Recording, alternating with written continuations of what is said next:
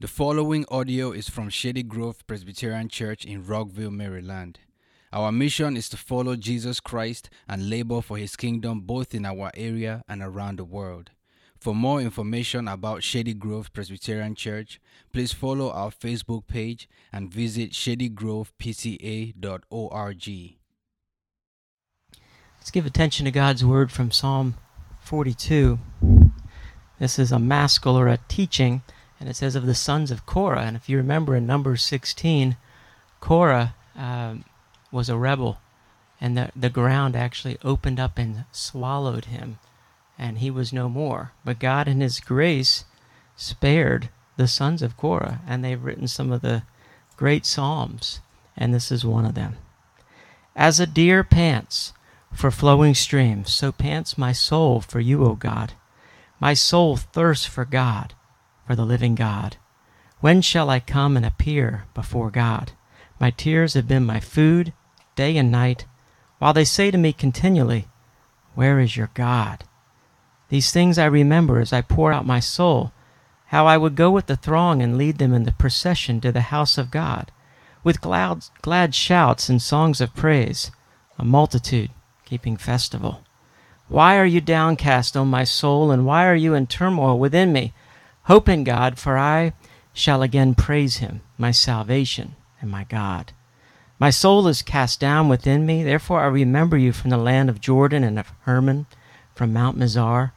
Deep calls to deep at the roar of your waterfalls. All your breakers and your waves have gone over me. By day the Lord commands his steadfast love, and at night his song is with me a prayer to the God of my life. I say to God, my rock, why have you forgotten me? Why do I go mourning because of the oppression of the enemy? As with a deadly wound in my bones, my adversaries taunt me, while they say to me continually, Where is your God? Why are you cast down, O my soul, and why are you in turmoil within me? Hope in God, for I shall again praise him, my salvation and my God. Me pray again for us. Lord, we do say to our own souls today to hope in God. And we ask that you'd lift up our heads and our hearts and our spirits. We ask that, Lord, this word, which is truth, would you would sanctify us in it, that we would hide it in our hearts, that we might not sin against you. We ask that, Lord, you would show us your face, the light of your countenance and your goodness, your steadfast love. We ask in Jesus' name. Amen. As I mentioned, I've been reading scripturally, scripture differently, looking at the questions and then looking at the responses of faith. And there's a few questions in this text, is there not? And I love how the scripture is full of a dialogue. It's the dialogue of people asking questions and God responding. And sometimes God is the one, or Jesus is the one, asking the questions, and we respond. And I hope that you see Scripture as very much a dialogue and not a monologue where he's the bridegroom and we are the bride. And so often, uh, scriptures with the questions, the questions are, are powerful and they're meant to sink certain truths into our heads and to remind us. And sometimes they're kind of humorous. You know, as I was reading through the Gospel of John, and, you know, it begins with, Can anything good come out of Nazareth? I mean, come on. And, and Philip says, Well, come and see. And it's just an introduction. Read the Gospel of John. Come and see. Get to chapter 2. It took 46 years to, to build this temple, and you're telling me in three days you're going to rebuild it? Three days? Who do you think you are?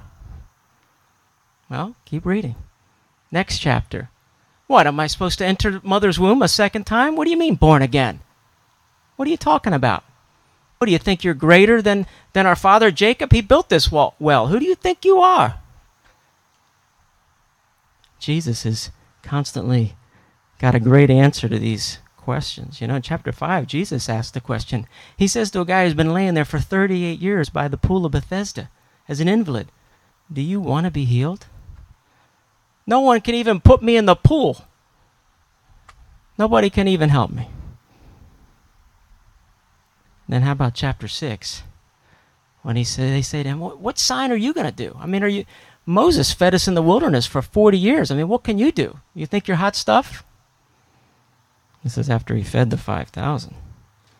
In chapter 7, they want to know well, this guy's never even studied.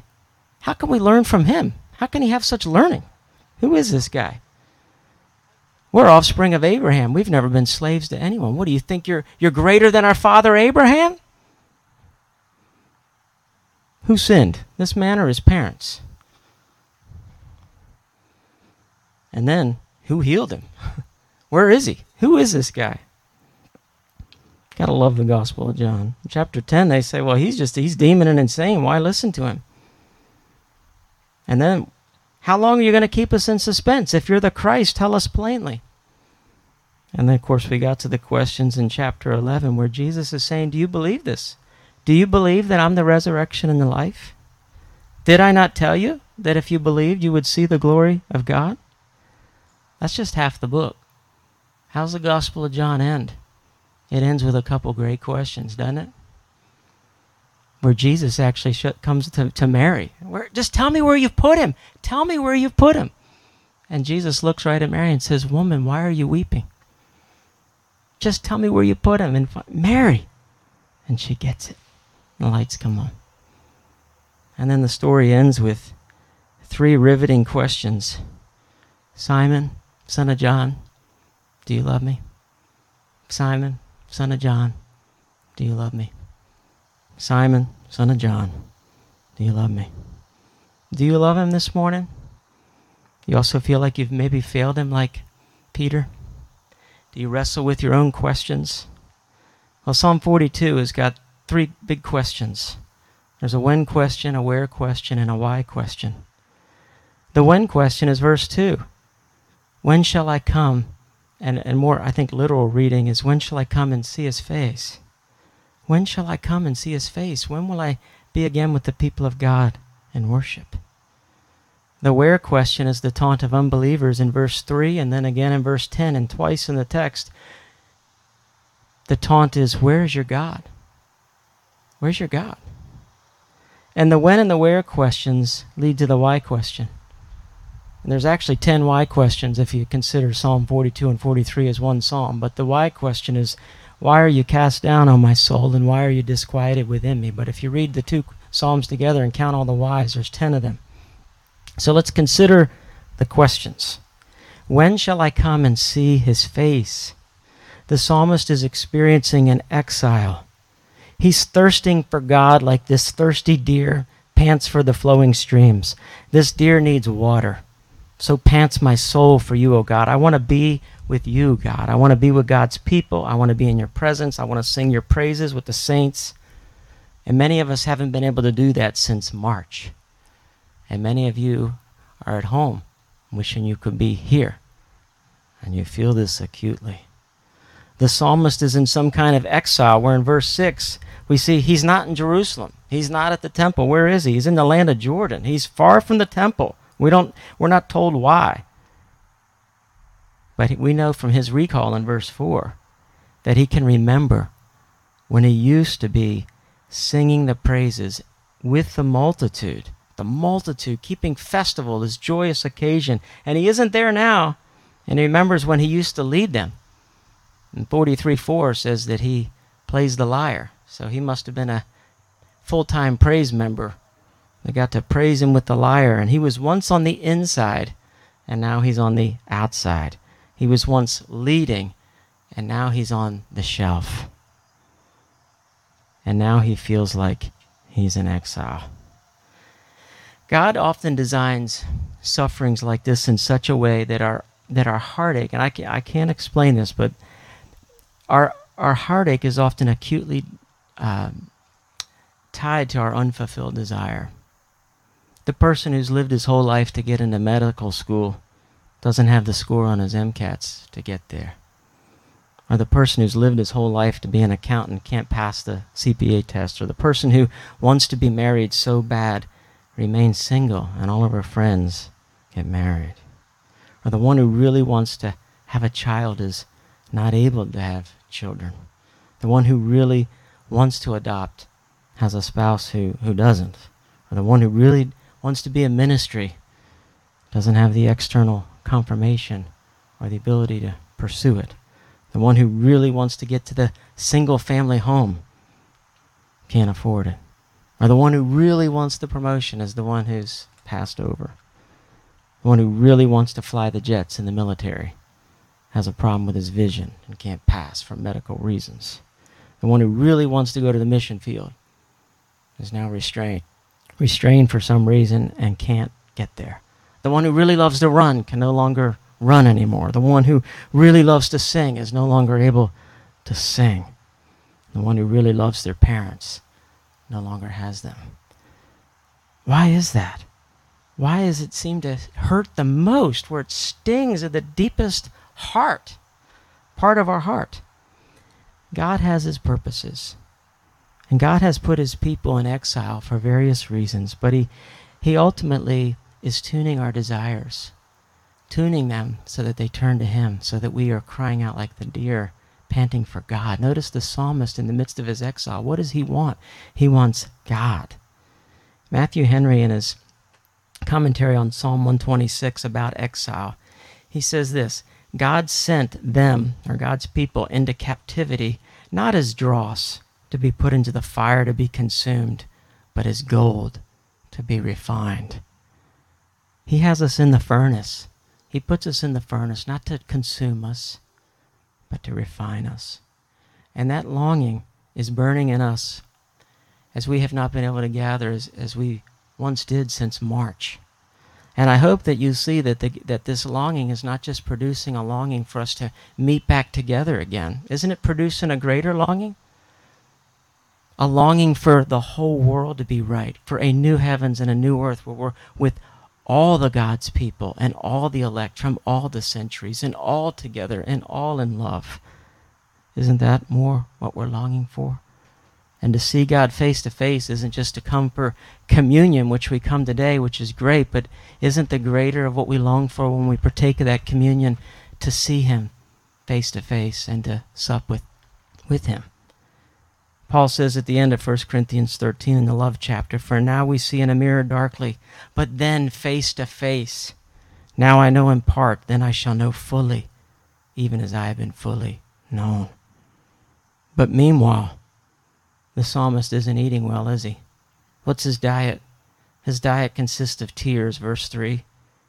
Tears in day and night, breakfast, lunch, and dinner whenever the taunts of the enemies, the taunts are being employed in the Psalms, they, they make fun of God's people. And, and, and they wouldn't be saying to him, Where is your God? unless something was obviously wrong with him, unless there was some type of affliction going on, like Job. What's wrong with you? You know, where's your God? And we live in a time where there's so much division in our country. Another shooting this week how many times do you need to shoot a guy in the back? Division about the present problems in our cities. And you have such division even as you hear the DNC and the RNC. They, I think they really believe that if you don't vote for their candidate, it's the end of the world. It's either the end of democracy, the end of diplomacy, the end of uh, your Second Amendment rights, the end of protection, the end of safety. I mean, you're just hearing it's the ends of the world as you know it from either candidate. And I think the scary thing is that people in the church start to really believe that. And their hearts start to get more tied to that. Then, wait a minute, isn't God still on his throne and in charge of his people? Of course he is. But when people look at the church, they want to know, well, what does your church have to offer? Why isn't the church doing more? Why doesn't the church speak out more I get asked that a lot. And you all are just as divided as well. Sometimes people ask, well, and how many denominations of Presbyterians are there? Like we have, a, we're pretty divided too. Well, we've got the EPC, the ARP, the OPC, the RPCNA, the PCUSA, and the PCA. And there's others. I'm just naming the top six right off the bat. And when it comes to this issue of, of racism, you still hear that the most segregated hour of the week is 11 a.m. Sunday morning. And MLK said that 50 some years ago, and it's still an issue. And so, where's your God? Where's your God? And then this week, leading Christian college, where's your God? is Jerry Falwell Jr. Is, isn't he one of yours? Doesn't he claim to be a Christian? And isn't this the flagship Christian college, one of your flagship Christian colleges? Where's your God? And don't you all even care about science? I mean, you got some big name preacher that their church meets and they don't even socially distance or wear masks. And do they really love their neighbors? And who wants to be a neighbor to them and go home and shake hands with them or be near them after they've just congregated thousands of them with no masks? Where's your God? Well, the psalmist, in the midst of this chaos of his day, where the enemy is taunting, Where's your God? He says, Deep calls to deep at the roar of your waterfalls. All your breakers and your waves have, have gone over me. What's he describing? You know, it reminds me of the scene from the movie A Quiet Place, if you've seen it, where the, where the father and the son, they're finally at a place where they can make noise. And it's a waterfall. And they can make all this noise, and the enemy can't hear them. Well, here the psalmist is in the roar of the waterfalls, and deep is calling to deep, and nobody's listening, and he feels like he is drowning. You see, water is represented in Scripture as chaos because of the storms. And when the Bible says in Revelation that he saw the new heavens and the new earth fall away, and, and it says the sea was no more, it doesn't mean there's not going to be any beaches in the new heavens and new earth. It means there won't be any hurricanes, there won't be any typhoons, there won't be any tidal waves, there won't be any storm surges like we saw this week. There will be the chaos will end, and the fall will be no more. Some years ago, some years ago, I was kayaking with a deacon. I thought I could kayak because I went downstream kayaking and thought I was good. And so when you do real kayaking, you actually go upstream and play in the rapids. And uh, we were playing in the rapids, supposedly. Well, my kayak capsized, which wasn't anything new. The problem this time was the pull cord string could not be found. It had not been put back properly where it should have been. And so I'm reaching for the pull cord, and I'm at Great Falls, you know, at the main kayaking spot. Um, some of you guys have seen it on the Potomac. And I'm underwater, and I'm nobody can hear you. You can't scream very well underwater. And all of a sudden, you're just in the absolute chaos of upside down in the rapids, and you can't get out.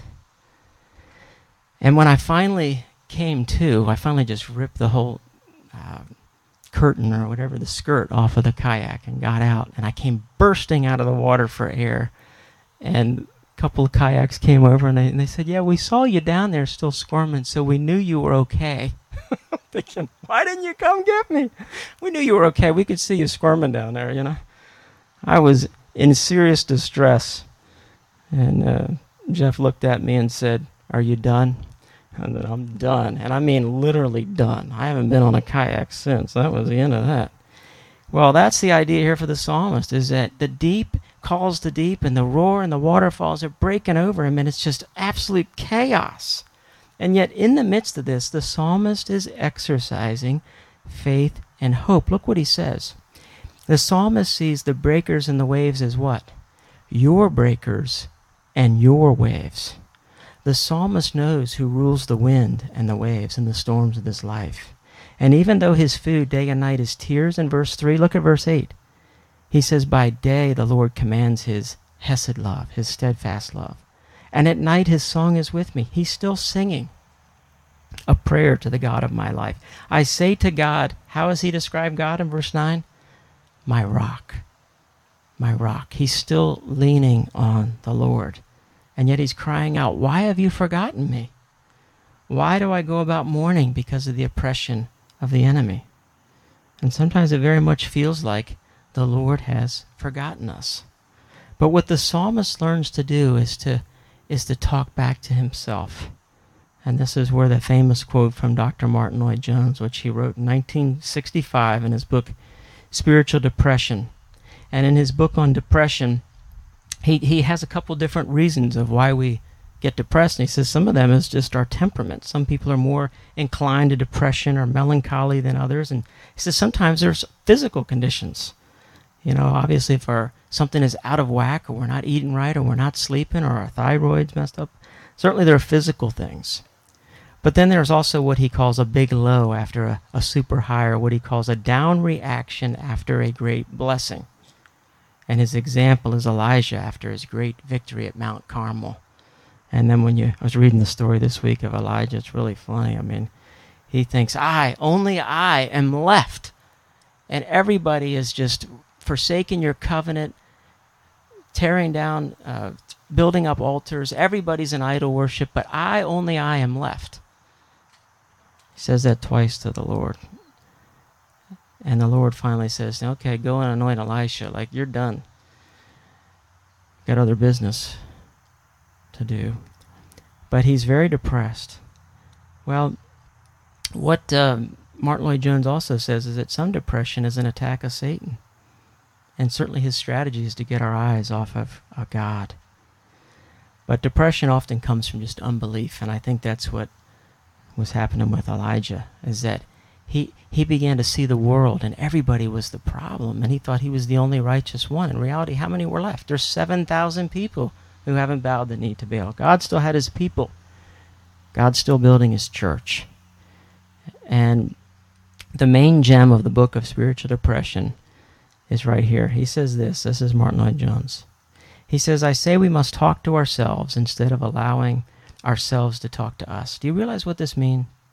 He says, I suggest that the main trouble in the whole matter of spiritual de- depression, in a sense, is that we allow ourselves to talk to, to us instead of talking to ourselves. He says, Am I just trying to be deliberately paradoxical? Far from it. That this is the very essence of wisdom in the matter. Have you realized that most of your unhappinesses in life is due to the fact that you are listening to yourself instead of talking to yourself? Take those thoughts that come to you the moment you wake up in the morning you haven't originated them, them, but they start talking to you. They bring back the problems of yesterday. Somebody's talking. Who's talking to you? Yourself is talking to you. Now, this man's treatment was this. Instead of allowing this self to talk to him, he starts talking to himself. Why are you downcast, O my soul? And why are you so disquieted within me? Hope in God, for I shall yet praise him. And so he rebounds and preaches back to himself. He's preaching the gospel to himself. And I would say it for us as the church is that that's sometimes how we have to encourage our brothers and sisters, and that's how we have to fight for our brothers and sisters as well. We need each other. This is a time of exile. And when you see somebody is in exile, when they're in chronic pain, chronic back pain, a surgery, cancer, or disease, someone close to them has died, an elderly person who's shut in and can't have anybody come and see them, they're in exile. And we have plenty of those right now in our church. What should we do? We can pray for them. Pray that, Lord, they would hope in God and that their souls would not be disquieted, that God would give them the faith and the strength that they need. As we come to the table this morning, as we come to the Lord's table in communion, I just want to remind us that these psalms, when you read these psalms of lament, and you even read these exile psalms, and the psalm of discouragement, can you see Jesus here in Psalm 42? Do you see that Jesus experienced exile that none of us will ever experience?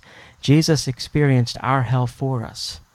He was cast out and cast off, and he cried, My God, my God, why have you forsaken me? His food was tears, and his blood was draining out of his head in the garden as he knew what he was getting into.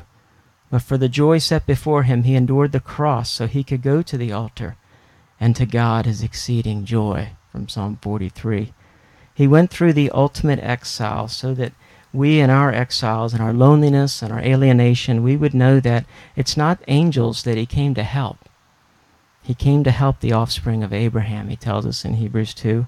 He had to be made like us in every respect so that he might be a merciful and faithful high priest in the service of God to make propitiation, to make atonement for the sins of the people. Because he himself has suffered when tempted, he is able to help you and I this very morning who are being tempted. Let's pray together. Lord, now as we come to the table, Lord God, we thank you that you are here in our midst. We ask that you would be honored. We ask that you would exalt yourself. We ask that, Lord, you'd remind us of your loving kindness, your great love. We ask, Holy Spirit, that you would remind us of all that we have in Jesus. For we ask in his name. Amen. Now, we haven't used these communion packets before, and there's, there's actually the bread is on the top and the cup is on the bottom. Okay, and so we're going to do the, the bread first, and then you have to peel the first layer back. Okay, and then we'll get to the second one.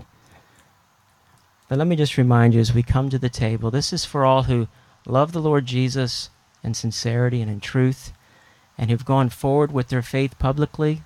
Uh, typically, that's in, in joining a church. Some of you haven't had the privilege yet to even join our church. But if you're a covenant child and you haven't yet been received by the elders, we would ask that you wait until you give your, your testimony and profession of faith in the Lord Jesus. And if you're struggling with sin, this table's for you. But if you're a hypocrite, or like Judas, it says that actually when he took of the bread, Satan entered into him. This is a this is a sobering thing, and so we're not to eat and drink judgment on ourselves, but it's for sinners but it's for sinners who believe they know where our Savior is. He's the one who died for us and paid for all of our sins. And so, hear the words of institution. The Lord Jesus, on the night when he was betrayed, he took bread. And when he had given thanks, he broke it and said, This is my body, which is given for you. Do this in remembrance of me. Let's take the bread together.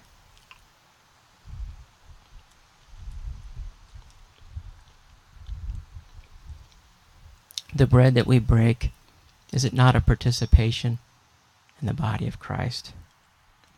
In the same way, after supper, our Lord Jesus took the cup, saying, This cup is the new covenant in my blood. As often as you eat this bread and drink this cup, you proclaim the Lord's death until he comes. It's a new covenant in his blood. Drink.